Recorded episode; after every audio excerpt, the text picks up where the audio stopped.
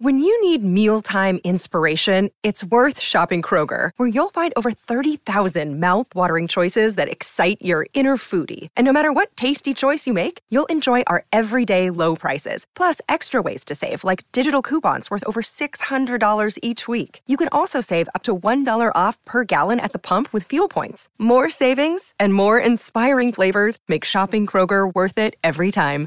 Kroger, fresh for everyone. Fuel restrictions apply.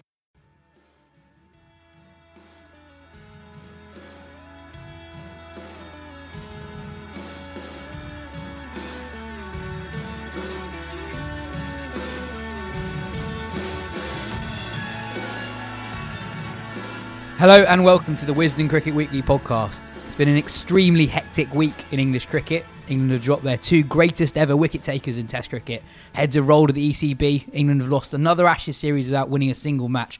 And there was even a World Cup final defeat snuck in there as well. We'll be talking about all that, Justin Langer's resignation as Australia coach, and much, much more over the next hour or so. I'm Yas Rana, and with me today is the magazine editor of Wisden Cricket Monthly, Joe Harman, the editor in chief of Wisden Cricket Monthly, Phil Walker, and the managing editor of Wisden.com, Ben Gardner. Firstly, let's head to Mark Butcher to hear what he thinks about England dropping Stuart Broad and James Anderson for the tour to the Caribbean next month. But we've had about a million questions uh, on this since the news was broken last night. Can you see the logic behind what England have done in leaving out both James Anderson and Stuart Broad? No, I can't. I, I, could certainly see. I could certainly see an argument for for giving Jimmy the, the tour off. Um, I think with with Stuart only because his performances have, have been fantastic. Um, you know, unimpeachable for the last for the last at least a year, but probably longer than that. Um, but also from the point of view of what he quite rightly said um, about trying to trying to win what's right in front of you, um, or giving yourself at least the best chance of trying to win the games that are right in front of you. Um, I find it quite bizarre that, that he didn't make the trip, and and also you know you know the the replacement for him. You know Matt Fisher is Matt Fisher is an interesting one. I kind of I, I, I was a bit blindsided by that, but he he has certain attributes that that, that might be of use um, in Test match cricket. He, he's tall. He, he kind of hits the pitch really hard, gets in close to the stumps. You know, he's got a sort of a, a McGrath-like um, action through the crease. Um, not a comparison, but it's just you know it's a, it's a type type of the way that he operates. Um, and so he could be somebody that whose game, whilst hasn't whilst it hasn't been sort of massively eye catching at first class level, could um, could translate into something that will that will do good things in Test match cricket. But in terms of in terms of trying to in terms of taking a team which looks on paper as though it can but win in the West Indies, and let's face it, this this this team needs a win, right? It needs maybe one Test match win, but it needs a series win.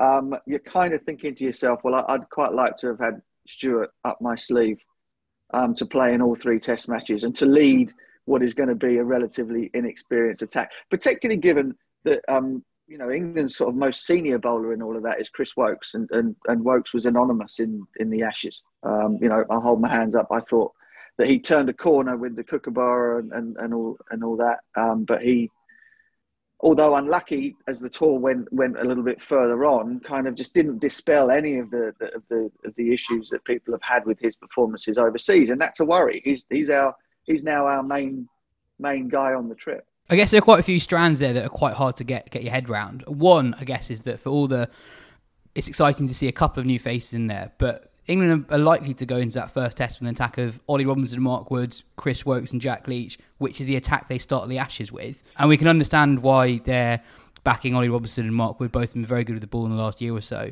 Um, but so, one, these new guys might not even play. And then, two, I guess, this is an extremely big call to make under an interim head coach. Surely the new head coach wants to be the person who wants to make that decision. A new head coach might come in, look at the squad, and say there aren't many experienced Test match players who are used to being part of a winning side. I want every Test match I can get out of Anderson and Broad. That decision has partly been taken away from him because Strauss, uh, Root, Stokes are all still going to be part of the England setup in one way or another when the new coach comes in. And that decision's slightly been taken out of the new coach's hands. Well, I mean, you know, that door's been, the door's been left open by the by the comments that Andrew Strauss makes, and you know, I, I hesitate to kind of to, to have a go at Strauss's logic because he's he's been here before as a as a captain and and as a sort of a director of cricket, um, and and both times he's made sort of big calls over over big senior players, and both times he's been vindicated in the end. Um, what I would say is the position with both James and Stuart is very different from any that he's made before because Broad and Anderson are still England's outstanding bowlers in England's lineup. If you if you take Mark Wood out of the equation, and Mark Wood will play, you know, Mark Wood is very much in that sort of top three. And as I said before, I can I can understand the logic of giving Jimmy the giving Jimmy the trip off. I mean, you know, West Indies pitches, you know, that kind of hit the pitch hard um, type thing might, you know, he he'd be able to cope with it. It's no problem, but it just seems like unnecessarily mileage on his clock. Whereas for Stuart, he's exactly the sort of. But you remember the the furore last time he got left out down there for Sam Curran. Mm. You know, Stuart is exactly the type of bowler that you want and need um, on West Indian surfaces. Um, and so the, the the case for him being there and perhaps not starting off in the summer, or or you know being called time on in the summer if it didn't go well in the West Indies, was compelling to have him go to the West Indies to prove that he still has the desire. Not I don't think he needs to prove it, but just to prove to everybody else that listen, I, am a Test match cricketer. I'm one of the best there has ever been, um, and I and I damn well deserve to be wearing the shirt. So look, I mean that that will that will rumble on. You know, things go badly. You lose a toss and get spanked all over the place in the first one. Then then Anderson and Broad, as it was in Brisbane, it's going to be the worst decision in the world. I, you know, I, again, I go back to this. I, I, I, Jimmy, I see. I can get. I get that. Stuart, not. Mm, I think there'll be a couple of newspaper columns this weekend that are worth keeping an eye on from from Messrs Anderson and Broad. Just trying to get my head around why uh, Root and Stokes, why they might have been part of that call. I guess there were some clues there when Anderson had a niggle at Brisbane, Broad didn't play, which was a surprise, especially given the conditions there. Anderson and Broad were criticised for bowling a little bit too short. At one point, I think it was during the Adelaide test, when Stokes was captain for one test match in the 2020 summer, Stuart Broad, who was arguably England's bowler of 2019, was left out of that one test. So you kind of get the impression that if they don't want the two of them in the side, they don't really want them on the on the bench either. And it's not. We've kind of had hints that it all, all has not been well behind the scenes, not as well as it could have been or might have been in the past. There is, I mean, there is that whole that whole thing whereby, um, and and this is you know another strand to the to the discussion, whereby a new a new broom, and you know it's not a new broom. Joe Root is the, the most the most um, capped captain um, that England has ever had um, trying to uh, trying to kind of their their marker upon a team full of new guys is much easier than doing it with with guys who have been around forever, and and, and every organisation goes through that. Um, you know, whereby the, the the old guard, whilst still performing and whilst aren't aren't perhaps allowing you to move things forward in the way that you want to as a management group. And again, that's something that I, I get and I understand. However, however, it's been the same with with other great players players down the line. How much how much sort of interim pain are you willing to, to take and how much are you willing to risk the fact that your job might end up being on the line if results continue to, to go on a downward curve in order to kind of make this point. And isn't the art of management being able to assimilate all of these people, the, the old guys, the new guys, and try to bring them together as, as a team? And if what they're saying is is that Anderson and Broad's attitude or or their or their um, belligerence or grumpiness or whatever around the group is something that's that's preventing um, preventing the team from moving forward, then I would su- I would suggest that um, you know the, the, the batters um, who haven't managed to get England past 300 in the last uh, in the last 10 innings might uh, wear cotton wool in the dressing room when they come in, so they can't hear them speaking because what they're doing on the field um, is not a problem. Uh, the, the, whole thing about, but you know, the, the short length in, in, Adelaide and all those types of things. You know, the, the, bowlers will turn around to you and say, "Listen, if the ball's not swinging, we're not pitching it up." And then as soon as it, you know, and then when the ball moves, we'll get it up a little bit further. It's kind of, you know, that's that, that's a, a natural tendency. Um, you, you defend when, when things are not in your favour and you attack when they are. And these two blokes have got nearly 1,200 Test match wickets between them. I think they know. I think they understand and can, and can figure it out. These are not a couple of newbies that have no idea. Um, look, it's it'll, it'll run and run. Uh, the the Leach thing you mentioned before is is very interesting. That I don't get at all. What that he's been included? I don't I don't understand. Do, I do not understand because over the over the course of the run up to the Ashes, they had they they proved that they had no confidence in picking him whatsoever. Right? But did everything in their power not to include him in teams against New Zealand and India up until the until the very end. Um, then they they play him in Brisbane, which I, I, don't have an issue with them playing him in Brisbane. We just shouldn't have we just shouldn't have backed first, you know. Crikey. Um, but but having had no cricket, they kind of you know he, he got spanked in Brisbane, and then leave him out on the, the one pitch where you you must play a, a must play the specialist spinner in Adelaide. Um, Joe Root has shown no sign whatsoever of having any confidence in this guy. Um, and to me, after getting the mauling that he got in Australia, for him now to be the sort of the number one guy as a spinner again just doesn't make any sense. Mm. You know uh, whether whether or not he is the he is the best bowler that we've got in the in the country, spinner we've got in the country, which I'm starting to doubt very much. But you know, at, at, what point at what point do you just say, you know what, we're flogging the wrong horse here, and, and we try to bring somebody else in? I mean, I, I if they've gone with they've gone with Matt Parkinson, I'd have taken his brother as well. They've got you know leg spinner and left arm spinner in Leach and Parkinson. I'd have taken Callum Parkinson. Said you go. Mm. Um, I know you know Antigua can turn. There, there, there might there, there, might well be um, cause for the spinners to have some joy out there, but you know if the put it this way, if he doesn't play all three test matches and doesn't have a good time, then that, that really should be it. Because I, I don't I don't see how you move forward from, from where that relationship is. I hear what you're saying, but I'd, I'd argue that it's not been clear who among English spinners Root really does back because Dom Bess, you know, he was taking out the attack in India after bowling badly, and we've basically not seen him since. Understandably, I guess Matt Parkinson's been part of quite a few tours without ever getting a game. So you'd have thought England have seen a lot of Matt Parkinson in the nets, and for one reason or another, despite his excellent first class record, they've not picked him yet. So I kind of like what what's changed in in the in, in Australia? He didn't play in the England Lions game. What what's changed since then? He is on the trip. I mean, the, the, the thing you're talking about there is not the is not the spinner then per se. It's the captain, mm. And that's another that's another strand of conversation entirely, isn't it? Mm. Um, you know, the, the is is part of the issue with with England and their and their lack of trust in or their um, the lack of improvement with the spin bowlers that have been picked down to a captain who is naturally suspicious of them or doesn't handle them particularly well. Um, I think there's plenty of evidence to show that that potentially is a large slice of it.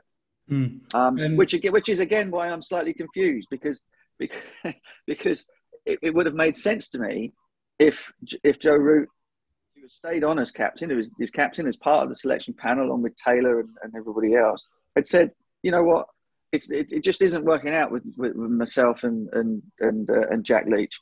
Let's let's go. Let's look somewhere else. Um, what what we're asking for is a, is a change in that relationship.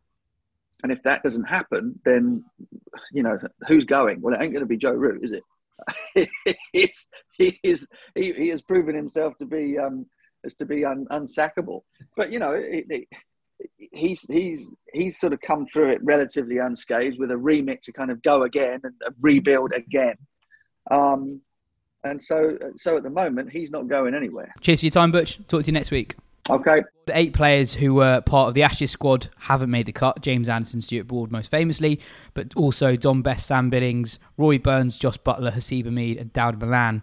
Um, Joe, they're two England's two greatest wicket takers. Broad was England's leading wicket taker in 2019 and 2020. Anderson in 2021. Since Anderson was Broad's age, which is 35, he's taken 117 wickets at 21. Um, Andrew Strauss said that this isn't necessarily the end for them and the door isn't completely closed. But can you make some sense of what's gone on? Um, I think it's fair to say we were all taken aback when the news came through yesterday, uh, and the more I've thought about it since, the less the decision makes sense to me. Um, I think the caveat is we don't know what's been going on in the in the dressing room. Um, there are sort of vague echoes of 13 14 with, with Pietersen that there is a kind of like Michael Vaughan's column in the Telegraph this morning talking about culture, which generally only comes up when teams are losing. Um, I think Root obviously has had a part of this decision. We can't think that Strauss has done it independently with Collingwood and Taylor. Um, And if Root doesn't think he can manage the team the way he wants with Broad and Anderson, then that creates doubt about his qualities as a captain as much as anything else. Uh, and I was thinking if if we had a fit and fit and firing Jofra Archer, if Ollie Stone had been able to build on that really impressive Test match in India last year, and we had the kind of wealth of seam options that we hoped we would at this stage, then then maybe maybe I could get on board with this. But when you've got Matthew Fisher coming into the squad, who is a very talented bowler and has been talked about for a long time, you just have to say it's a punt. It's nothing more than a punt. He's never taken more than 20 first class wickets in a season. Uh, he's only taken two first class fifers. He debuted, albeit very young, in I think 2016, maybe 2015. So they've obviously identified someone there, and they think there's potential. But but to throw him into a into a Caribbean tour where England have struggled to win and drop Broad and Anderson, yeah, as I say, it, it's a punt and nothing more than that. And you know, it might come off, but I can't help but feel that England have made their life a lot more difficult uh, in an already very difficult situation. Phil, can you make some sense of, of what's what's gone on? Could you kind of see where Root and Co are coming from? Yeah, I mean, we'd love to know how much influence uh, or how much overall control Root has had over the picking of this squad, um, and how much uh, the, the big boss Sir Andrew has decided upon this squad. Because if it's the latter, uh, then that's thrown quite a few people off kilter, isn't it? Because people were, were baying for Strauss to come in as Mr. Common Sense with that kind of assumed authority that that he's garnered over the years. If if this is largely Strauss's call, then that's that's an interesting element to it as well. Clearly, something has been burbling away for a while now between the power couple of Root and Stokes and the other power couple of, of Anderson and Broad. Um, if you're picking a squad purely on quality and record, then clearly the two of them go. They're, they're the first two bowlers that you put down on the on the sheet, without a shadow of a doubt. Um, for me, this looks like a two pronged decision based on, on the one hand, clearly their age in the sense that that cycle has come to a, a rather ignominious finish um, in Australia. And two, the fact that they are so influential and so powerful in that dressing room, and Root, who is not particularly domineering himself, has had trouble, I think, managing the two of them and it came to a head in the build up to Brisbane when famously, infamously, Broad didn't play, which was a peculiar decision at best. And Anderson was deemed to be injured and yet was bowling full tilt on the morning of the game in the nets. And then throw it forward two weeks later, and Broad is saying quite pointedly in, in his latest kind of demonstrable masterclass media interview. Well, you know, if the batsman can't can't get past 140, there's not much we can do. Now there is a kind of brutal common sense truth to that, but it's also quite a clear challenge to the the brains trust uh, at the top of Eng- uh, top of the English, English Test side. So also in, in, between those two things, you had Root after Adelaide, was it talking about England's bowlers not bowling the line and length that he wanted, um, which right. you know was was I mean it wasn't even veiled criticism; it was criticism of of his bowling attack, and and people immediately think Broad and Anderson. So yeah, there, there were signs that this has been coming. Yeah, this, has, been, been coming. coming. Was it last summer? No, summer before the the COVID summer, uh, when Root wasn't skipper and Stokes took over for that game and dropped Broad straight away, and Broad blamed it on Ed Smith. Not that he's Ed Smith has ever picked the final eleven ever. It was Stokes who pointedly took him took him aside and said, "You're not playing in this game," and then it led to, to Broad's first great media statement, one of many, so there's clearly been uh, a kind of a, a, fracturing in those two very, very powerful uh, power positions at the top of the English game. Um, and Strauss, my guess is that Strauss has come in and said, okay, he's dealt with some some challenges in his own leadership role with the England side in the past. Uh, rather than let that fester, perhaps he said, we need a break, we need a break for now.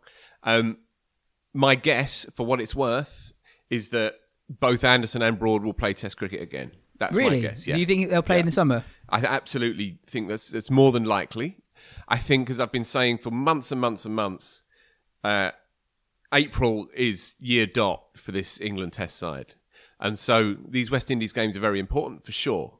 But uh, if there needs to be a kind of a, a breathe a bit of breathing space after the horrors of what happened in Australia, and if there needs to be a slow reset that can only start really taking place, hastening from the start of next season onwards, then so be it.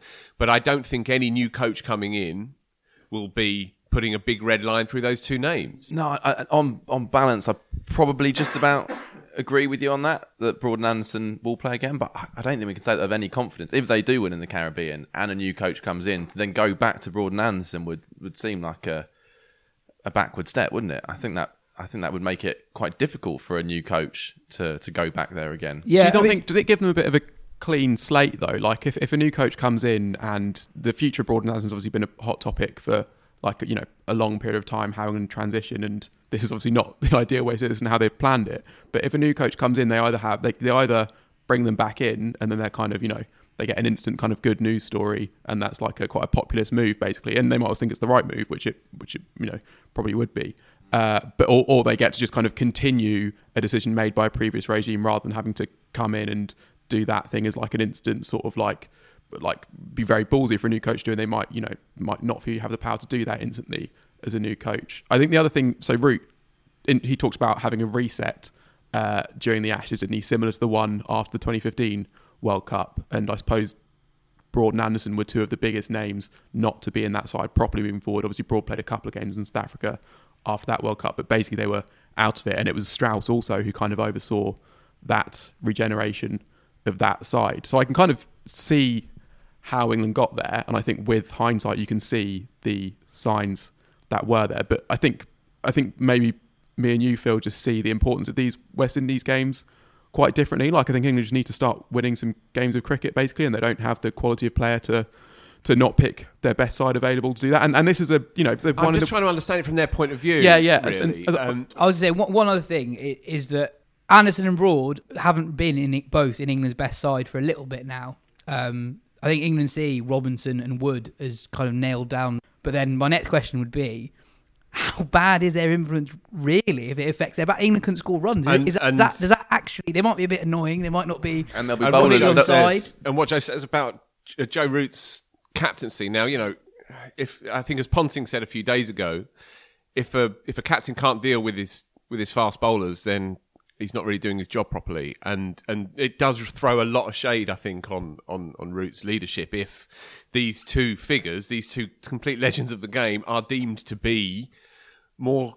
Let's call it as it is, more trouble than they're worth if they're not in the side. And it's also quite interesting because we've heard a lot coming from previous England assistant coaches, etc., the last few months who've said that uh, the environment's perhaps been too cosy. And, and what what's the first thing they've done? They've got the two players, senior players who've been there, done it, won everything there is to win in Test cricket. Getting rid of them because they're a bit too challenging. I mean, I can't really see what, what the other explanation for this is because you both, as we're all saying, those two are 100% in your best squad if you're picking it just on, on merit. I think Strauss's role here is fascinating as well because he is in this caretaker role. So on the one hand, you know, it's a punchy move for a caretaker to make.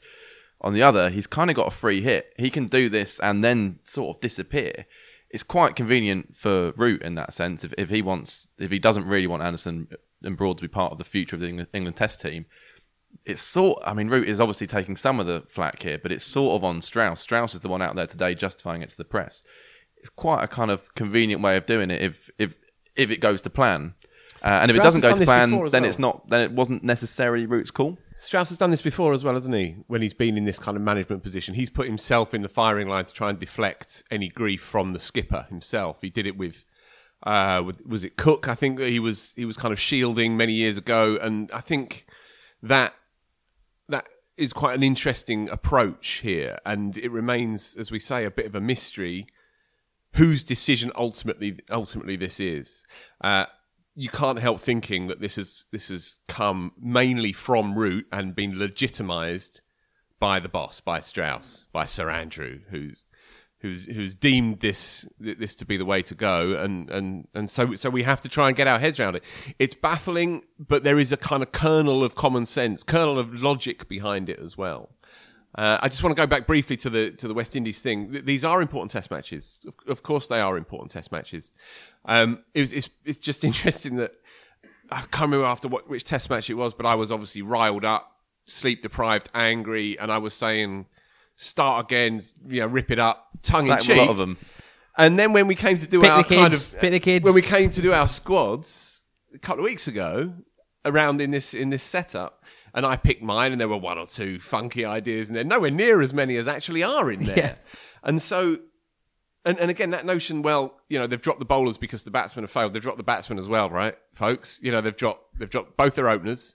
They've dropped the number three and they've dropped the number six, seven keeper bat as well. So four of their their top seven hmm. are gone Yeah. and probably for quite a while gone. We'll come to that in a minute. Yeah, well, just on on the Strauss fronting up thing, it's just it's a refreshing change as well, given how for so long we've had basically Joe Root having to be the front man for the ECB's kind of mistakes or dodgy decisions. Like he was the one who had to come and explain a lot of the rest and rotation stuff.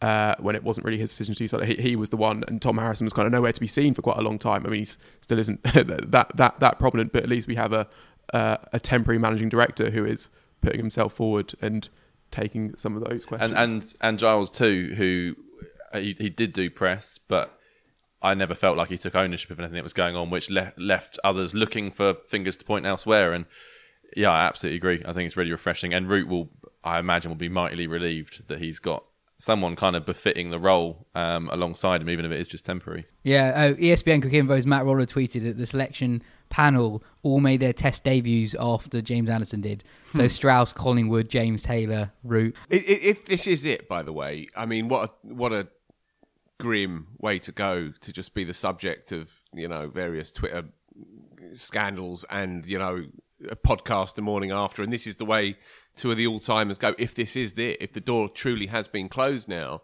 you know they they say you know all great political careers end in failure. Well, it, it feels a little bit like that, and and while sure, roll the cliches out, there's no place for sentiment and all the rest of it. It does feel jarring, to say the least, that we might have suddenly seen two of the greatest and arguably one the the greatest in Anderson never play again. If if that is the case, then I'll I'll just remember that spell, that Anderson spell over the winter, six overs, one for one for one for one in six overs, and it could have been three for one.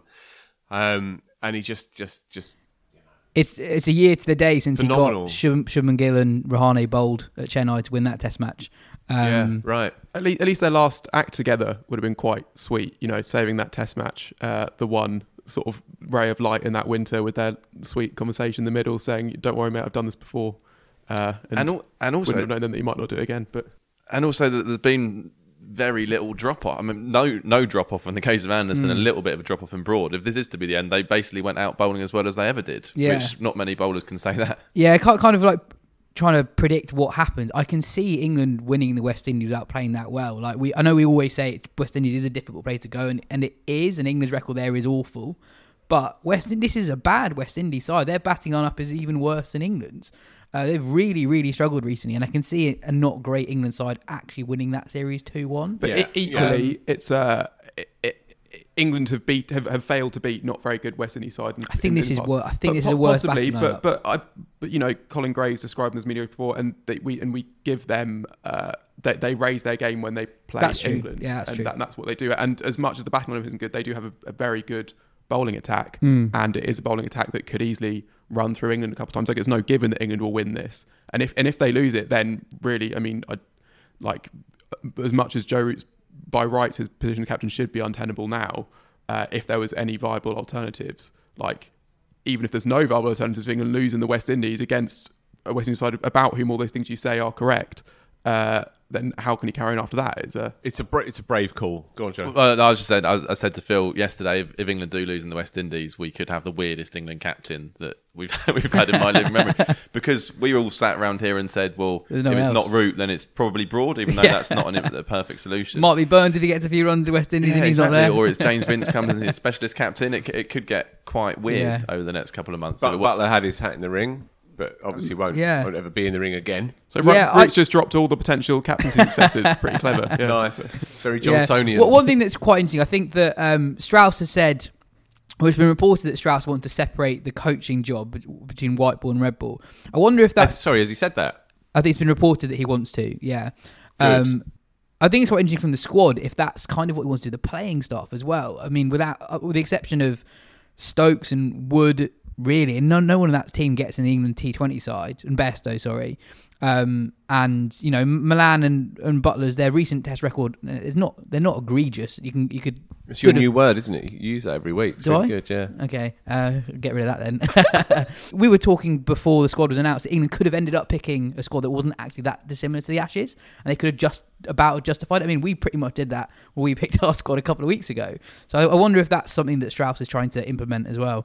Um, Well, I mean, look, it- there's there's cold hard logic to that, isn't there? And, and we've spoken about the split coaches role a long time for a long time now, and it's obviously staring us in the face. Yeah. Um. One we could we could talk about this squad for hours, but one thing I want to talk about briefly is is the presence of two pod favourites in the squad, um, Matt Parkinson and Dan Lawrence. I think it's interesting just because of how low in the pecking order they seem quite recently. England are only taking 16 people to West Indies, which which is a smallish squad anyway, particularly so during COVID times.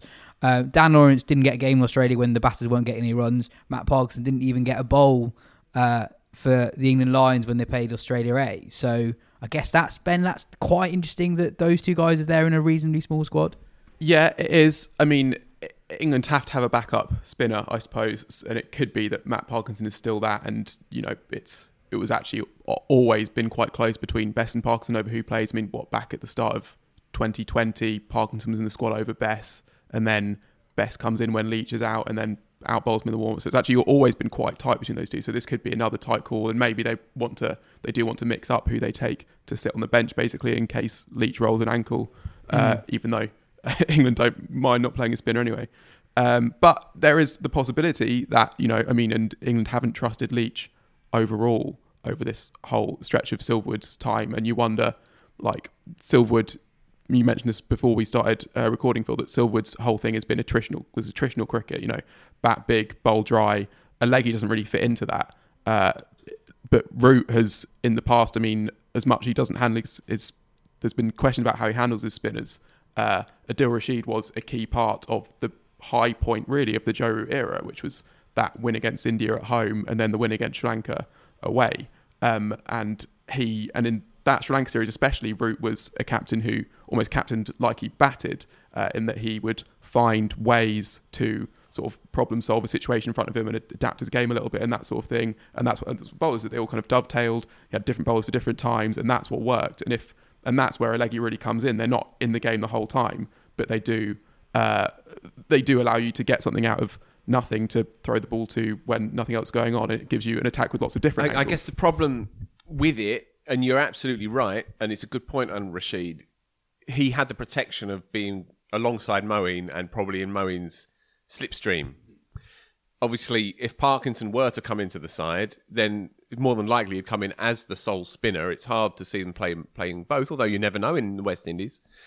Uh, but that then becomes an immensely challenging role for you know what re- still remains a rookie leg spinner who's not played a massive amount of red ball cricket. Although Root's improvements as a as a test bowler might help Parkinson's case in that regard. If you Yeah, see, point, Root, yeah. Root can get through quite a few overs these Yeah, days. So he's skipper, revolutionary, batting three, kingmaker, Batting three, and yeah. premier off spinner as well. Good luck to him. Yeah. Um, we've got it's, it's pretty much a month, exactly a month till the test series starts. So there's plenty of time to talk about some of the other names in that group.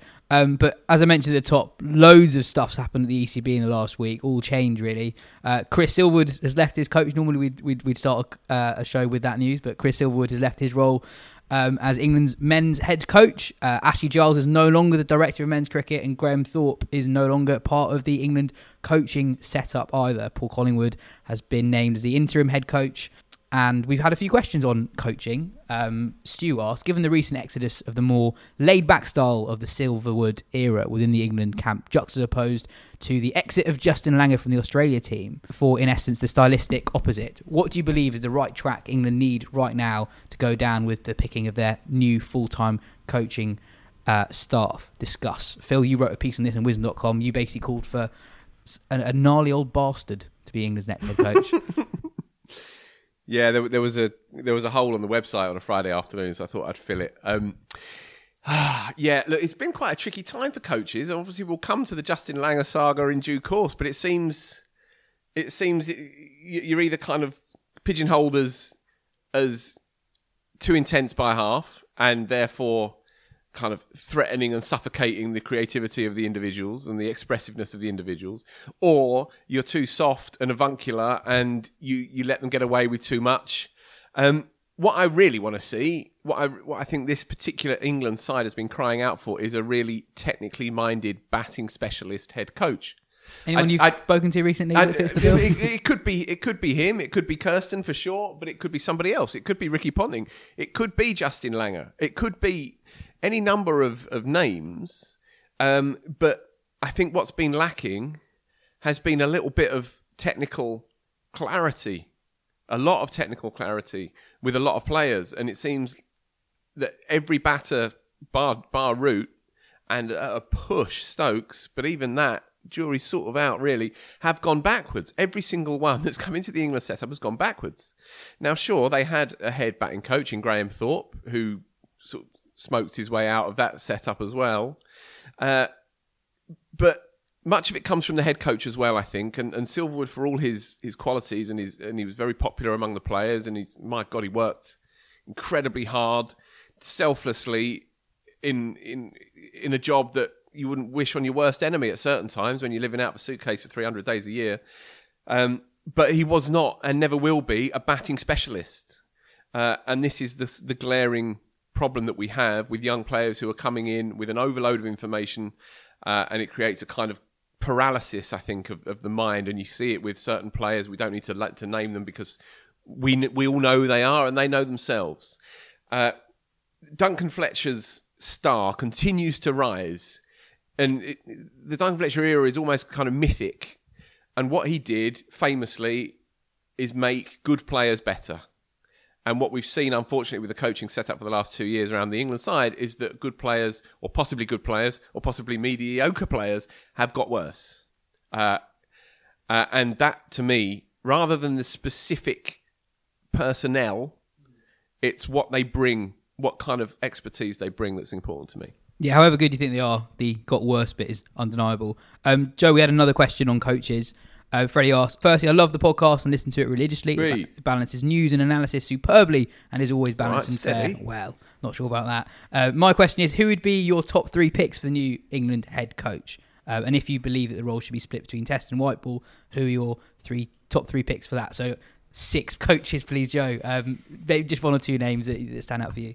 Uh, well, first up, I, I do think it should be uh, split coaches. I think we've kind of all maybe got to that point over recent months, um, which is quite interesting in itself because that poten- potentially determines the types of personality you want in those roles. So, for instance, it's hard to talk about stuff without moving on to Justin Langer because Nick Hockley, Cricket Australia's CEO, said uh, Australia were evolving to the next phase of a more shared leadership model. Now, read between the lines, Langer's a control freak and wants to do it all.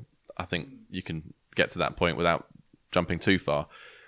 So, therefore, is Langer really the sort of character who should be coaching the test side when he won't be doing the whole lot when there is likely to be someone doing the white ball side? I would say no. I'll be shocked if it's Langer. I'll be amazed. There's if it's there's Langer. quite there's sort of um I was thinking the other day it's Mourinho to Spurs vibes and that there's like about five That percent never happened. thinking like maybe it's genius, but the overwhelming feeling is that's going to be a disaster. It would be really funny. It would be It would Yeah. be funny, but I just think it's implausible. Look, you can have my badge if Langer ends up as England's next next full time coach. But anyway, sorry to come round back to the question. So on that basis, I would my my test coach would be someone who just wants to do the test team, hasn't got an interest in doing the whole lot, hmm. which could be Gary Kirsten or it could be Ricky Ponting. Those would be the two outstanding candidates. Uh, Kirsten clearly wants the job, uh, as he's told Phil, and as Phil has relayed to the world. And And that backfired as well, apparently. Not allowed to say you want a job now. Can't do anything these days. I did think it wasn't necessarily the smartest way of going from him, not not you. You're just doing, you're just doing your job, I, Phil. can I just clarify that that situation, by the way, because I, I know that it, he did get some grief for that, and I know that he spoke to somebody else as well, so it wasn't just via me. But but it was just after Christmas, and he was on vacation with his family, and he was fishing, and we'd had a chat a few weeks beforehand about this, that, and the other. And I said, "Do you fancy a chat?" And he said, "Yeah, okay." So we had a chat, and naturally we spoke about English cricket as well as speaking about other stuff. And he just said. Yeah, I'd be a part of the conversation if the conversation ever came round. And then it then it ends up on Sky, and then it and then it becomes Kirsten gunning for Silverwood while Silverwood's poorly with COVID, and so on and so on. It wasn't that setup, and if I did end up setting him up like that, then I didn't kind of mean to really. Uh, so he, he certainly wasn't gunning. He certainly wasn't seeking out the media He had to also try given and a- position himself. he had also given another interview to the Independent, there hadn't he? Sure. He- he- So he- I'm just saying from from from my it wasn't. I'm, perspective, it wasn't. Yeah, all. sure, but it wasn't coaxed out of him exactly. Like he was. He. But he but, but again, he, he, didn't he didn't say I want the England job either. He just said, you know, I've been a part of the conversations before, and I'd be a part of the conversations again. The, the other thing is, sorry, just he, he also just answers questions directly, which I think you should. Like, I know. it was weird the amount of the amount of why never horror. gonna get the the journalists job. were like, oh, you, you, you can't, you can't be doing that. You should. Uh, and and it's similar with Pat Cummins. Actually, people were saying Pat Cummins should have backed Justin Langer. Like, if he doesn't want Justin Langer to remain as head coach, why should he be backing Justin Langer? So, so I remember with with Kirsten when he was head coach of Welsh Fire. Uh, in the hundred, and he just sort of accidentally broke that Bairstow had been recalled to the test team because he was like doing a thing. He was like, "Yeah, and we've heard that Bairstow's getting a test call up, so got to deal with that as well." And everyone's like, "Oh my god!" And it's like because he's just uh, been asked a question about Just the players he's got, He's and yeah, he, he gets asked questions, he answers them, and that is surely what, what we should all be hoping we I can do. that's what the sensibly. ECB fear more than anything. Yeah. So that's probably why he's not going to get the gig. Um, should I do my rest of my coaches? Yes, go for yeah. it, Uh, please. and then white ball, my dream pick would be Jayawardene. I think that would be. I mean, imagine Ponting and Jayawardene as Oh, yeah. yeah, I don't know. okay. They've got the cash for this, but anyway. That's the thing as I'll chip in. Um, yeah. And um, perhaps more realistically, I'd, I'd be comfortable with Collingwood doing that doing that job. Um, we don't need to reset the white ball setup. He's been part of it for a while. He's captained a T20 World Cup winning side, so I think that would be a, a fair pick as well. Graham Ford is an interesting option. Massively well respected within the game. Batting specialist again. He's he's coached at international level. Um, his name has kind of been on the margins of the conversations, but he would be an interesting option as a test specialist. Pietersen says he's the best coach he's ever worked under. yeah, so that's probably put a line through his name as well. And keep knocking them off. with Pietersen won't do it unless county cricket is completely restructured. so uh, Only counties from the second half of the alphabet, or else you're done. Um, Oh, KP. th- there'll be a lot of people looking at all the change that's taken place very quickly at the ECB, and look at one very senior person who, who's still there. Um, Who are you talking about? Yes. Tom Harrison, uh, the great survivor of English cricket. He's still CEO after seven years at the helm, and we, we've talked about the on-field stuff to death, but also cricket had another DCMS hearing this week that, that wasn't great, and he's overseen the game's long-standing negligence in tackling difficult off-field issues. And I think a lot of people will be wondering when it, when is he going to go? I I don't really want to have a long conversation about that, but it does seem just very bizarre. Everyone leaving in a very short period of time, and the guy in charge Is that still not there. exactly why he is still there, though? What because so many Because everyone else is going. I mean, Yeah, I mean there pro- probably there isn't even a chairman at the moment, is there? Yeah, it's quite interesting seeing Strauss come in, and he's I know he's only doing the job on an interim basis, but how different he is to Giles, and I think all the these kind of jobs, it's very hard to be qualified for them because what other jobs really exist like them? I mean, Tom Harrison, by all accounts, is a very decent guy, but he he was a he was worked in the commercial department for the ECB in his thirties, and then worked in selling sports rights, and now he's the CEO of English cricket. I mean. How do those jobs adequately prepare him for what he's doing now? Yeah, sure. And same And- with and- Giles, and like Giles seems like a again very good guy who's done a lot of good in English cricket off the field as well as on it. What prepares you for that job to making those difficult decisions? There's no job in English cricket like it. I think it's very hard to recruit for those two big big roles. Yeah, and also if you if you're talking about decency and being a good clubbable bloke, then you have to also be judged by what you're prepared to take out of the game. And Tom Harrison, as we know, has, is about to receive a large chunk of 2.1 million quid as a bonus for services rendered for him and another handful of executives at the top of the ECB. Um, this is not just a bunch of journalists sitting around a table kicking off. I've spoken to people at the ECB who are just as appalled by that by that move from their bosses as people uh, outside of those walls. Uh, and and if we're looking at his legacy when he does go, and I think that he will he'll be gone at some point this year, from what we've read and heard. Um, I think that will always be a huge, huge black mark against against his his time, his tenure in, in charge. Um, moving on, uh, the women's Ashes series ended this week as well, with Australia taking all three of the ODIs, uh, which meant they took the overall multi-format series 12-4. Uh, the scoreline was very one-sided, but I guess had the either the test in the first ODI gone the other way, the series could have felt very different at the end. Um, the, that first ODI was a killer. Australia were restricted to 205, and England fell 27 short. England falling to 10 for two, and then 37 for three in what could have been a reasonably manageable run chase. Um, Ben, a pretty frustrating series for England. The World Cup's around the corner, so they've got that to look forward to. But just seeing some players who who do really well against basically everyone else other than Australia. Amy Jones, I guess, being the the main example. She averages less than 10 against Australia in both T20I and ODI cricket.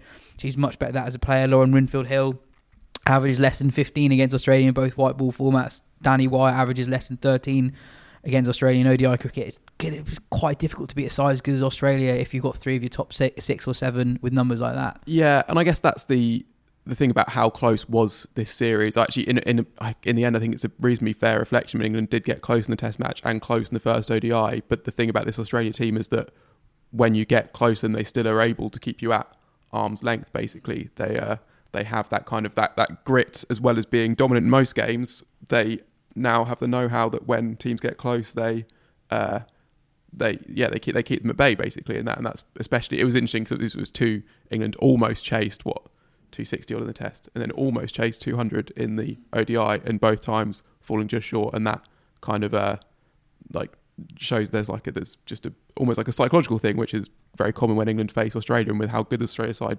are, that makes sense, especially when after England lost the first T20 and then draw the next or the next two are rained off, and then they have to win the series to retain the ash to regain the ashes. You're always playing catch up, and massively so. Like each clutch moment feels even more important, and then that's what you see happening, I guess. Um, There's a psychological thing at play, isn't there? Clearly, you know they are so kind of bruised by experiences against Australia over the last few years, and and that that Test match just you know looking at it now in retrospect, that Test match destroyed them really, and you know for all the plaudits that the game had and received, those 11 players would have walked away from that test match thinking, right, that was it. That was our moment. That was our moment to do something quite extraordinary. And if they'd done that, then that run chase in the first ODI becomes suddenly a very different proposition. But as it is, it's, it's a kind of, it's, it's, it's an embedded belief or embedded shaky lack of belief, I suppose, you know, that's very hard to shake until you actually start winning a few. Australia's ODI dominance is just absurd. They've won 29 of their last 30 completed ODIs. Um, and Joe, we were talking about this yesterday. I kind of think, like, ominously for the rest of the world, I feel the gap between their young players and other teams' young players is actually larger than it possibly is anywhere else. I mean, Darcy Brown's 18, she took a fourth from the first ODI. Annabel Sutherland's 20, she took a fourth from the third ODI. Stella Campbell's another highly rated quick. She's played a couple of internationals recently. She's 19. Uh, Phoebe Litchfield's 18, and she was the top run scorer in two of the three games in the Australia A England A series. Is she the lefty from the, the yeah, Nets? so there's that viral video of her, I think it's a 15 or 16 year old just Unbelievable whacking net.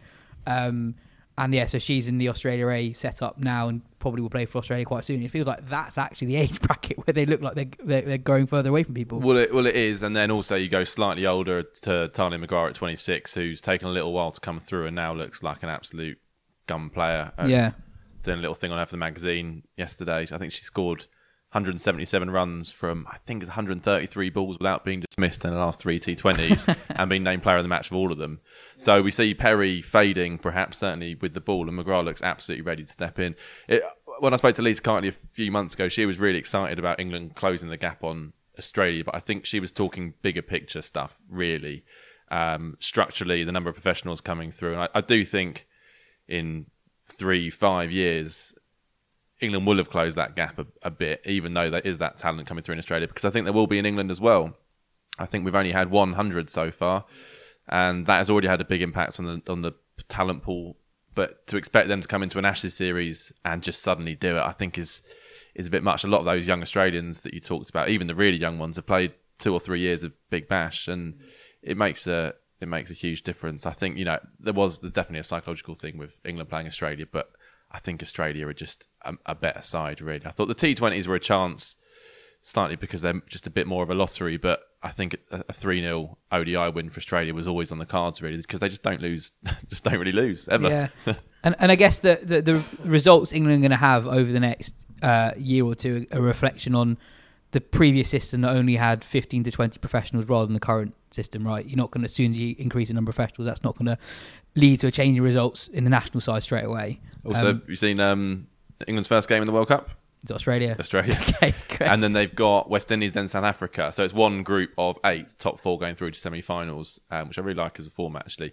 Um, but I, mean, I do think England will make the semi-finals. But you know, if they lose to Australia, South Africa are a really good side. I think they'll make the semis, uh, even without Dan Dane van Niekerk.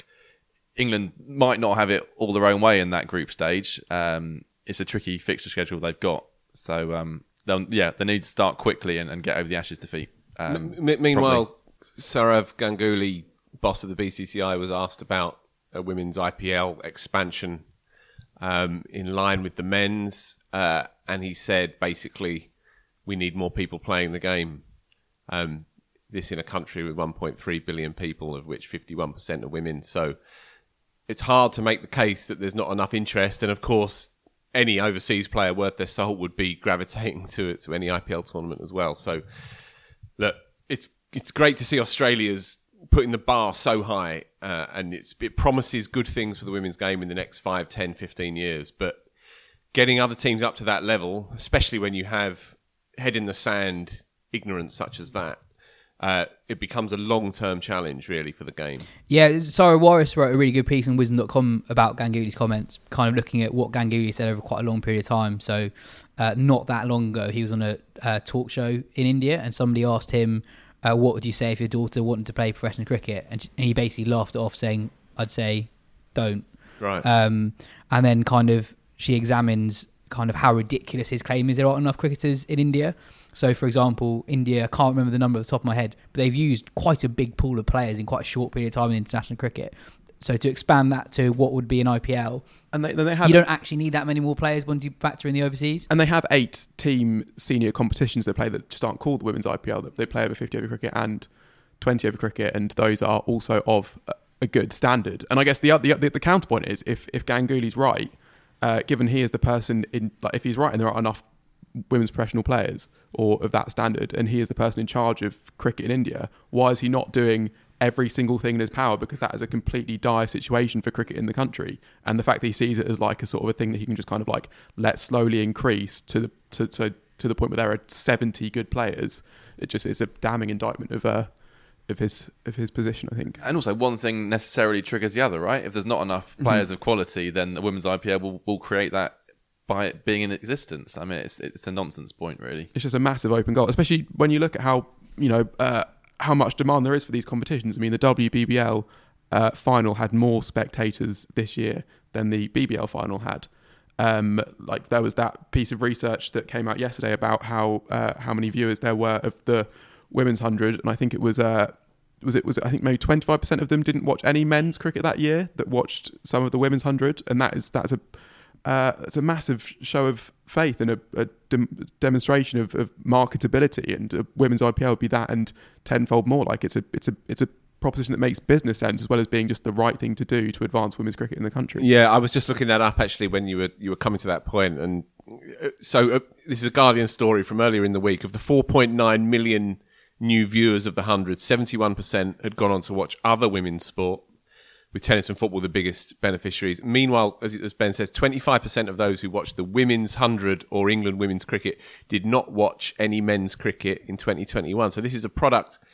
Such a crap word as well. Forget it. This is a great thing uh, that sits alone, sits distinct from from the rest of it as a as as an attractive, seductive piece of sporting theatre on its own terms.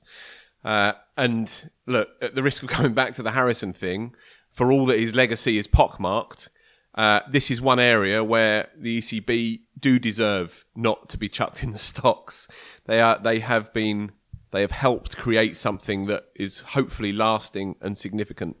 I guess. Although even there, the big the, the, the Yeah, I shouldn't have gone down that road. No, well, the, like the, one of the big successes of the hundred last year was the double headers, which came about essentially by accident because of uh, COVID and sort of wanting to save on a, a few sort of uh, managing. Oh, yeah, yeah, sure. And, and and also this year, I think I don't think enough criticism has been made of the decision to cut the women's hundred because of the Commonwealth Games. I mean, sure, that makes a slight scheduling snafu, but it's like considering the amount of cricket they get the men to play like all day every day. The fact that like the idea they couldn't have squeezed in eight more women's games at some point over the three weeks after the Commonwealth Games, or like just that, that, that there would have been a way around that if the will and the desire had been there, and it kind of seems like it just wasn't. Um, Fair point. Moving on, uh, India are the under 19 World Cup winners for the fifth time in their history after beating England by four wickets in the final. Uh, no other team has won the competition more than three times. Um, I watched the whole thing. To be honest, it's quite a frustrating watch. England were always up against it after losing a couple of early wickets uh, before Somerset's James Rew, who's I think second cousins with Dan Lawrence, um, scored 95 to give England a chance. Get him Um, in. He wears he wears number 55 on- on his back, as does Ben Stokes, and for a while it looked like another left-handed number 55 would uh, save England in a World Cup final, but it wasn't to be. Uh, Raj Bawa, a uh, seam bowling all-rounder, took a fiver for India. Um, but I think the person who impressed me most was India's left arm opener Ravi Kumar, who got rid of Jacob Bethell, swung it both ways basically, away away in LBW, and that's pretty much the game there. Yeah, it was a shame, Um, wasn't it? You thought if England were going to have a chance, it needed something special from Bethell, who's obviously the, the, the gun player in that side. So when he went early, it was just a bit like, yeah. I I mean, obviously, India at under 19 level are probably even, Dominant. even stronger than they are at um, senior level. Yeah, and I, and I guess like England, they, they were kind of in it when they were defending their total. It was like 190 odd, but, they just weren't really attacking enough. There was a long period of time where the spinners were on really well. It wasn't a slip in. A couple of times, ball went went uh, through the slip area, and obviously didn't get any wickets. Um, VVS Laxman, who's I think heads the Indian uh, academy. He's not the under 19 coach, but he heads kind of the, the national youth setup. He gave a lot of credit to the selectors because there's been very little cricket played by these guys before the tournament. So normally under 19 players would have played a fair bit of Ranji Trophy before they play for the under 19s, but I think only one or two of them have played any first team cricket in India. So they've actually done quite well to to pick the 15 best players, um, which I guess is quite interesting. Uh, Joe, what's your what's your moment of the week? Yeah, it just came out of that under 19 World Cup. Um, really interesting story, developing story, which I first saw reported on ESPNcricinfo by uh, Nagraj Gollapudi. Um, so, Afghanistan returning home from the under 19 World Cup had a stopover at London Heathrow, and four members of their tour party, which is one player and three board members, all of which are yet to be named, didn't get on the second leg of that flight. Uh, Info reported that it appeared they were going to seek asylum in the UK with the Taliban obviously having seized power in Afghanistan last year, uh, and lots of people leaving the country uh, for fear of their lives. And the Afghanistan Cricket Board have subsequently confirmed that was the case, that they are seeking asylum. Um, Afghanistan's head coach, uh, Rais Ahmadzai, uh, had said he'd messaged the quartet telling them to return. Says he feels, saying he felt they would feel forever guilty if they don't. Um, interestingly, this has happened previously in 2009 uh, after the Under 19 World Cup qual- qualifiers in Toronto. Two Afghan players, uh, a few, I think, I'm not sure how many, but a few Afghan players stayed behind. Two actually went on to represent Canada. But on this one, it throws up loads of very interesting questions. Um, will, I mean, obviously, Afghan cricketers travel the world now, playing in franchises around the world will other players opt to do the same in future? Is this is this a route out of a of a country which is obviously in huge crisis under a terrible regime? Is this something that might appeal to other players in, in future? If so, what will the Taliban do about it? Does this potentially have an impact on Afghanistan tours in, in future? Will they try and prevent them, or do they not care? Um, obviously, don't they're not big fans of cricket. Um, they've obviously got rid of the women's side already. Um, and then I guess most immediately, what are the UK government going to do about this quartet? Um, these four people are seeking asylum. Um, UK government have sent people home to Afghanistan and Yemen in recent months, despite Foreign Office advice being that you shouldn't do that. They've just gone and done it anyway.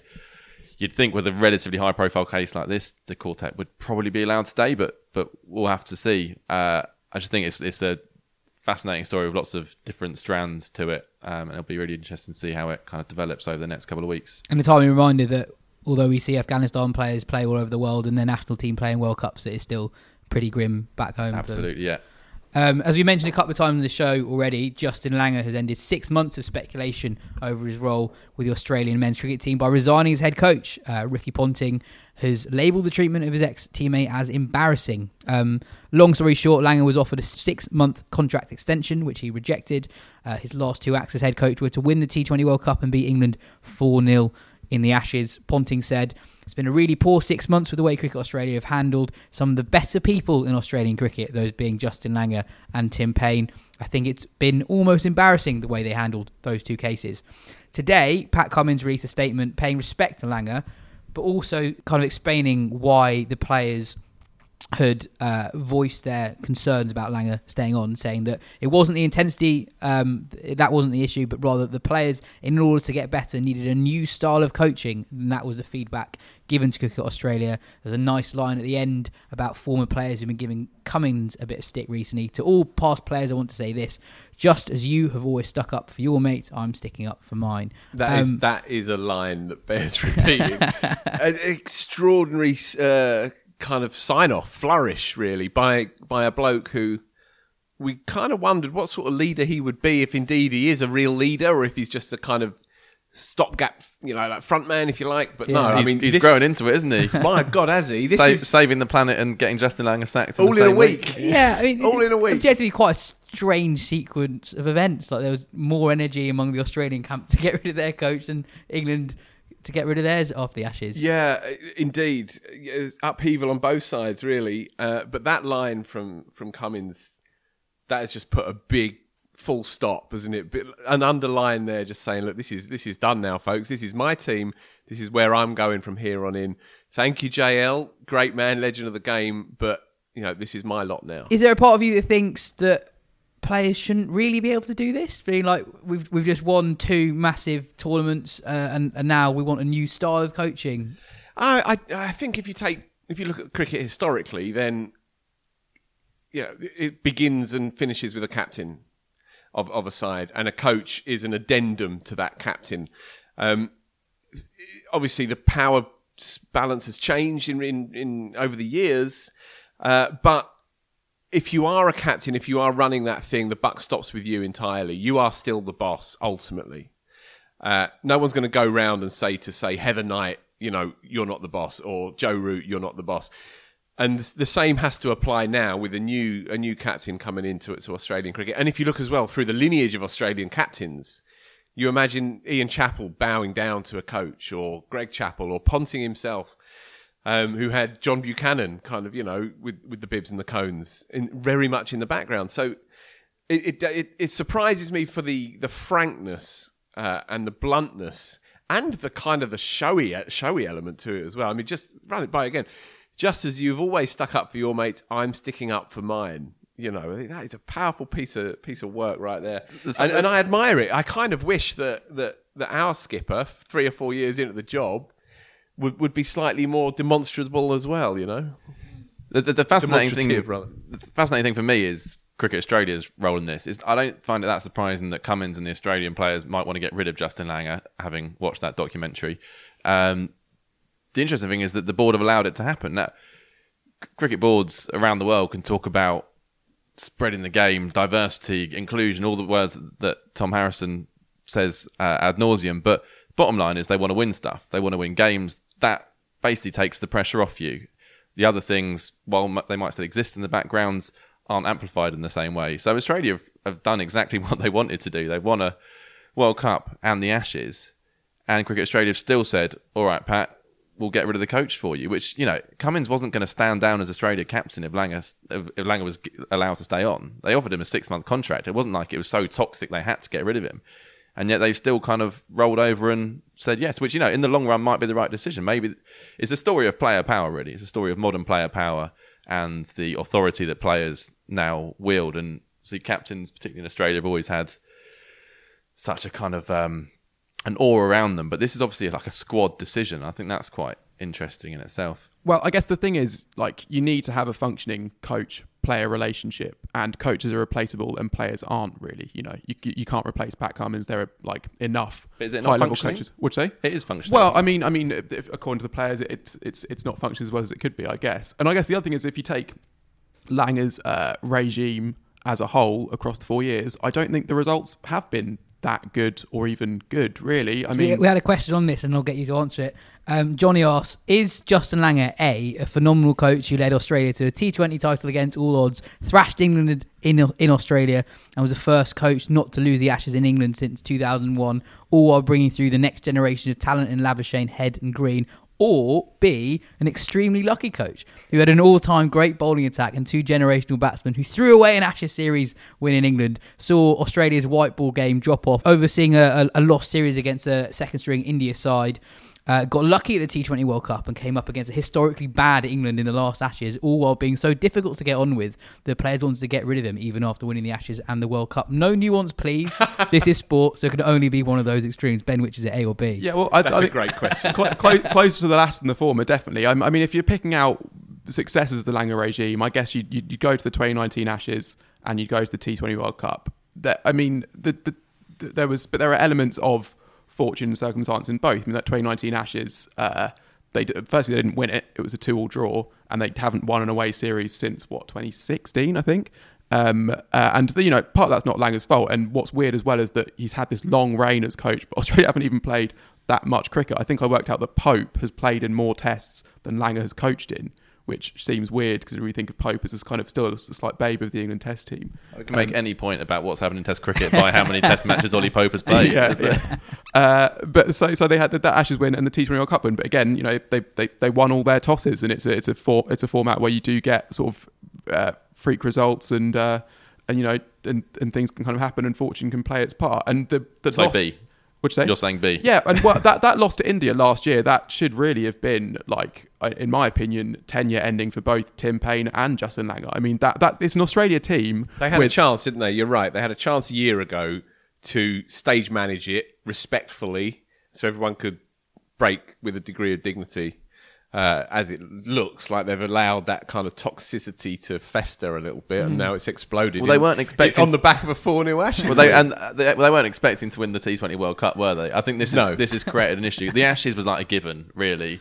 The T20 World Cup complicated matters because, like, well, God, now he's basically done the double. But if you look at how good the Australia team should be on paper, like they have arguably, well, six Australia greats, uh, one who is well on his way to becoming one, and two all-time greats in their team. And it's not as if the supporting cast, sorry, yeah, the supporting cast are that bad either. In like Head, Khawaja, Green, and a, a keeper who's always like been capable. That's a team that should be smashing everyone at home and competing pretty decently and winning series away. They have like been fallible at home and haven't won away for absolutely ages. So that's not Yeah, a in- in- particularly glittering test record. I think. In fairness, they've not really played that No, much away from home that's on true, Langer. yeah, but, but- yeah, um, and and and we were mentioned in his resignation speech, and, and yet about to there still wasn't was enough I was to about overturn to bring this up. Yeah, Cricket Australia's decision. did Pat Cummins know that Wisden made him Coach of the Year, though? Maybe that might, have might have swung it. Well, I it was mean, top top not, of the ABC. News, no? Um, not not only were Pat Cummins and co allegedly taking action against their head coach, but they've also been taking action against the ever looming climate crisis, setting up the initiative Cricket for Climate.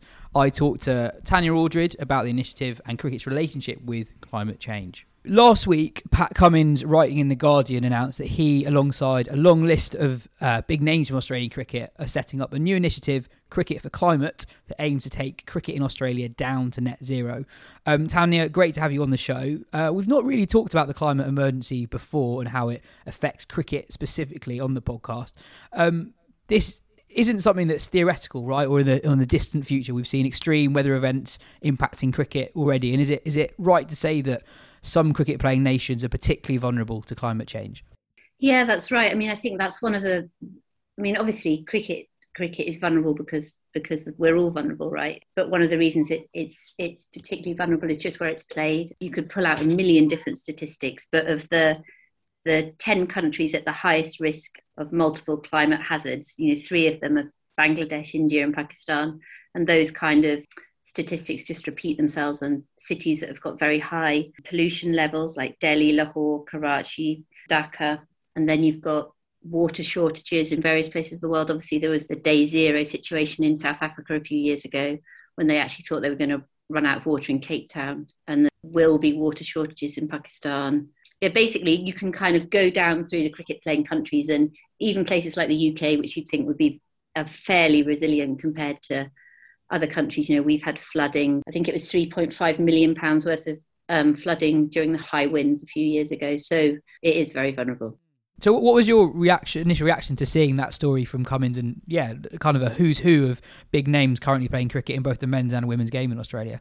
Yeah, I thought it was fantastic actually. I, th- I think these conversations have been happening in kind of little pockets. I know that the England women's team have talked about this and they've had um, the ECB's sustainability manager to talk to them. Um, and people, some of them have changed their diets. And then there's Joe Cooke over at Glamorgan, who I know has done, I think he's spoken to the PCA and he's very involved and has been working with Glamorgan on their kind of sustainability program, I suppose. But yes, to see Pat Cummins um, and all those other big names, like you say, it's kind of like a who's who of Australian greats really at the moment. I think sports people worry when they speak out about things like climate because people can always call them hypocrites and say it's all right for you. You know you're jetting around the world 12 times a year you know and here you are lecturing us not to eat so much chicken or whatever.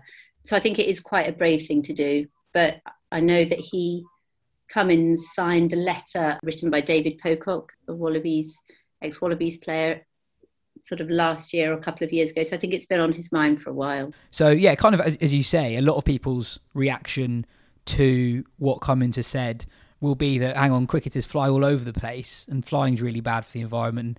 And whilst eating meat is not great for the environment, flying flying is worse. What is what, what is your reaction to people who say, but hang on, they they fly all over the world, etc., and flying's really bad? To go back to what you said before, I think what they were very keen on is that they were wanted to do stuff rather than just say stuff. I think I'm right in saying this that they are putting their hands in their own pockets. And what they want to do is install solar. Well, their kind of first thing is they want to install solar panels on local cricket clubs throughout Australia.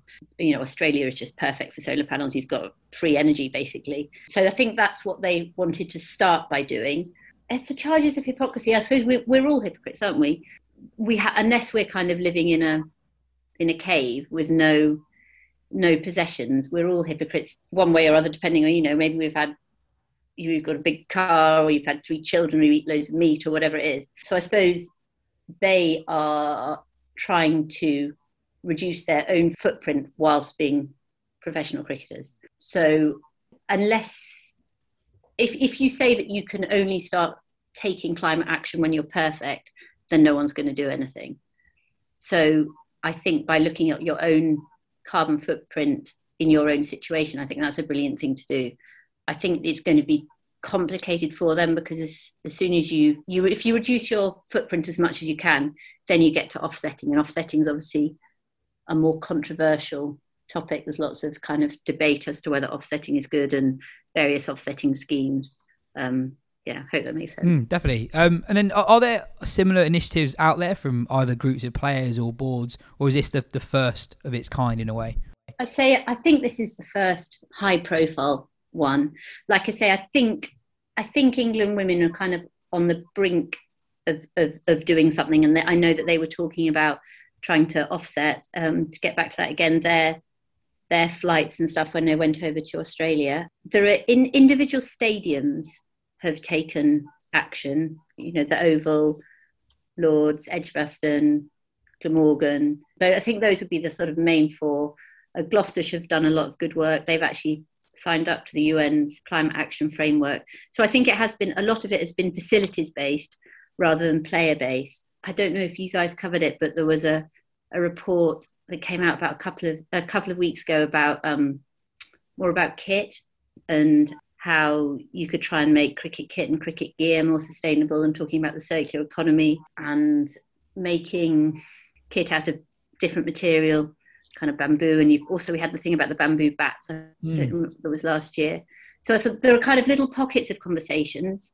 And I think the ECB and Cricket Australia are also kind of quite far down the path of having a sustainability strategy, but there isn't anything that's been led from a, a, centre, if you know what I mean. Um, and finally, just if if people are listening to this and wondering how they can improve and, and do more for the environment, what what can just the the casual cricket fan do more, or maybe someone who's involved with their club, for instance, what can they do more? Well, I suppose on a personal level, you know, it's the things like drive less, take more public transport, eat less meat. If you're in a cricket club, and lots of people do this already. So the car share, I know that didn't happen so much during COVID. Use less disposable stuff. If you're restocking a bar, I guess have have things in cans rather than in plastic bottles. The winner and runner-up of the uh, Cricketers Greenest Ground competition last year, um, it was a Manchester club called Whalley Range, and Atash Green that are just outside Colchester, and they, in their different ways, made loads of small changes that just added up to quite a lot, um, from things like putting solar panels on to trying to make their actual cricket grounds attractive to different creatures, you know, increasing the biodiversity in their cricket grounds. Um, again, sort of stocking the, bar, the bar with things that are recyclable. But I think they've both got websites. So if anyone, if any of your listeners were interested, you know, just take a look because there's some really good, really good ideas there. Awesome. Thanks a lot for your time, Tanya.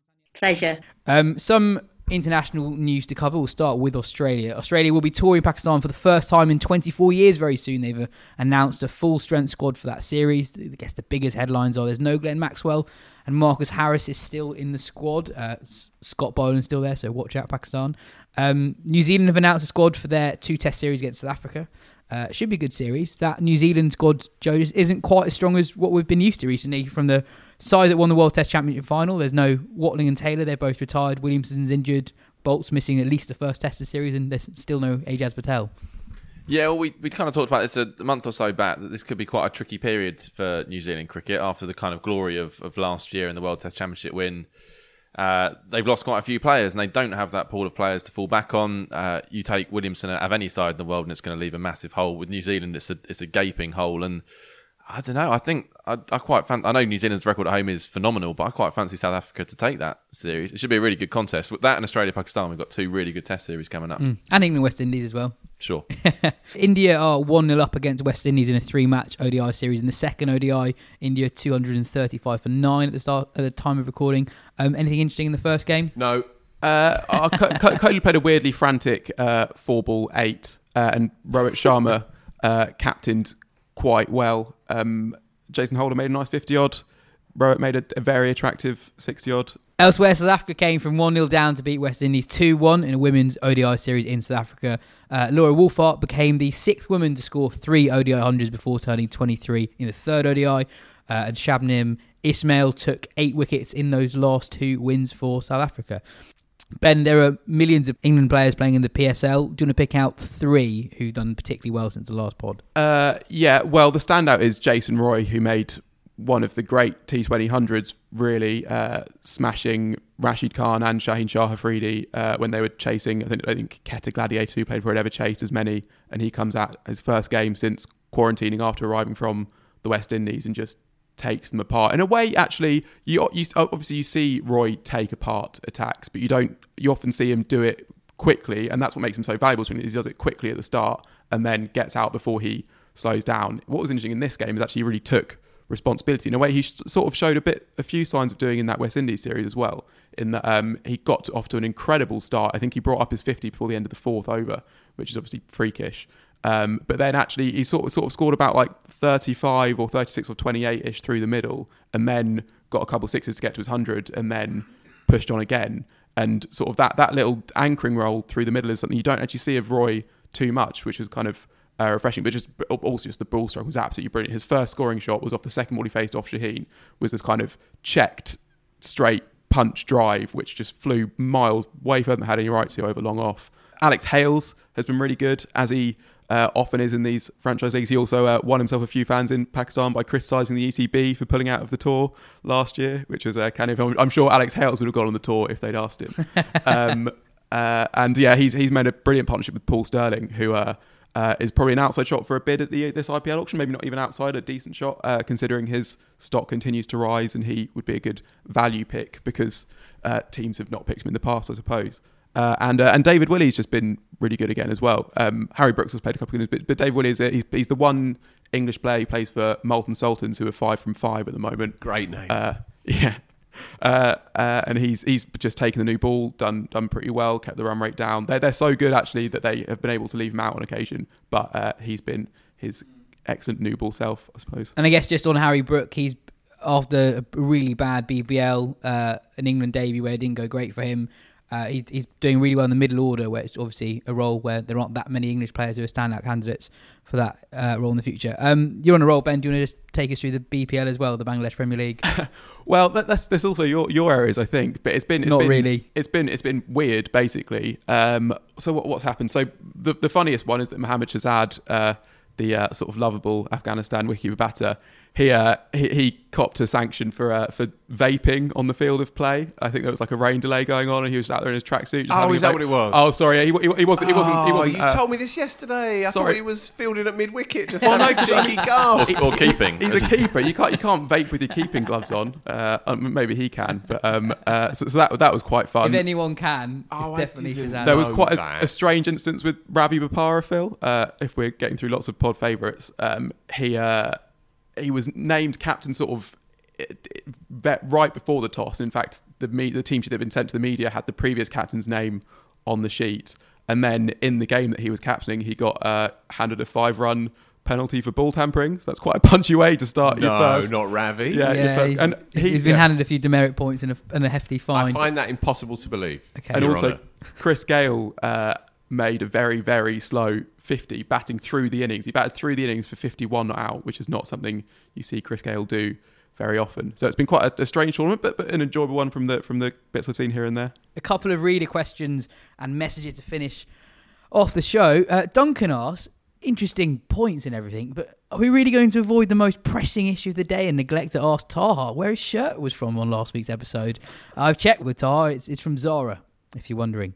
Um, that's one for our YouTube audience. Um, Nick asks, I've been reading Alastair Cook's autobiography recently and have been thinking about the skill of opening the batting, so wanted to ask whether you guys thought if this is the toughest job in sport.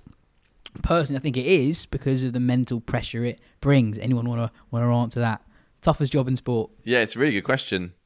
Um, being a being a leggy in Test cricket, obviously T Twenty is easy these days for a leggy, but I think that's quite a tough one. I mean, there aren't any Yeah. to start with.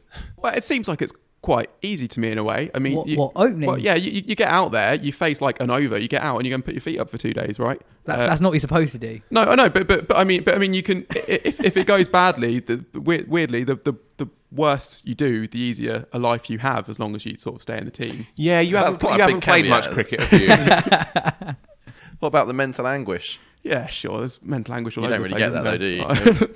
Indestructible. Um, can we not think of any from any other sports? Or is cricket I mean, just the you hardest know, sport? ultra marathon running seems That's pretty hard. harder, yeah. Uh, triathloning. Uh, I would steeplechase always looks a bit unfair when you're really knackered and you have to jump that really high thing and then fall into some water. Also, tennis win- seems win- pretty hard. Like, I, so obviously there was that, uh, that there was that Australian Open final the other week that went on for what When fi- on going. fi- five and a half hours, and yet they were still at such a high level. I was, try- I was trying to work out how long would Rafael Nadal have to play tennis for before I could even like win a point off him, and it would be so so long, like like twelve hours. He would have to be like literally falling asleep standing up before I could send a ball that was even vaguely troubling for him to get back. So it's a slightly different question, but in terms of gap between the best and the rest, that's It is uh, a different question.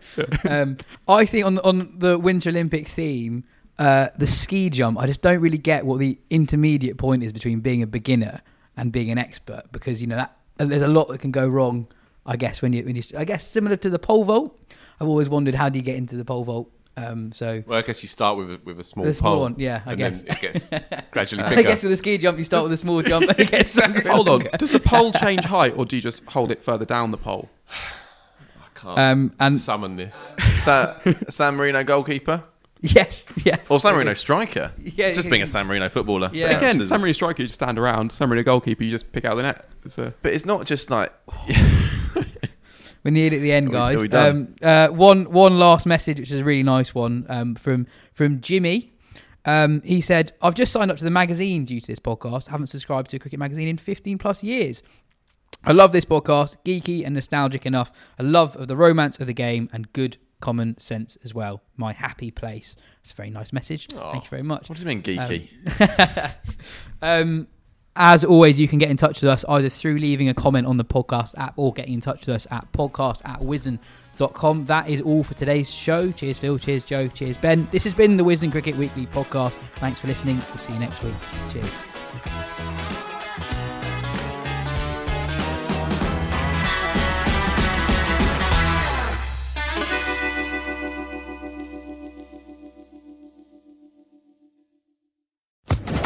Social Podcast Network.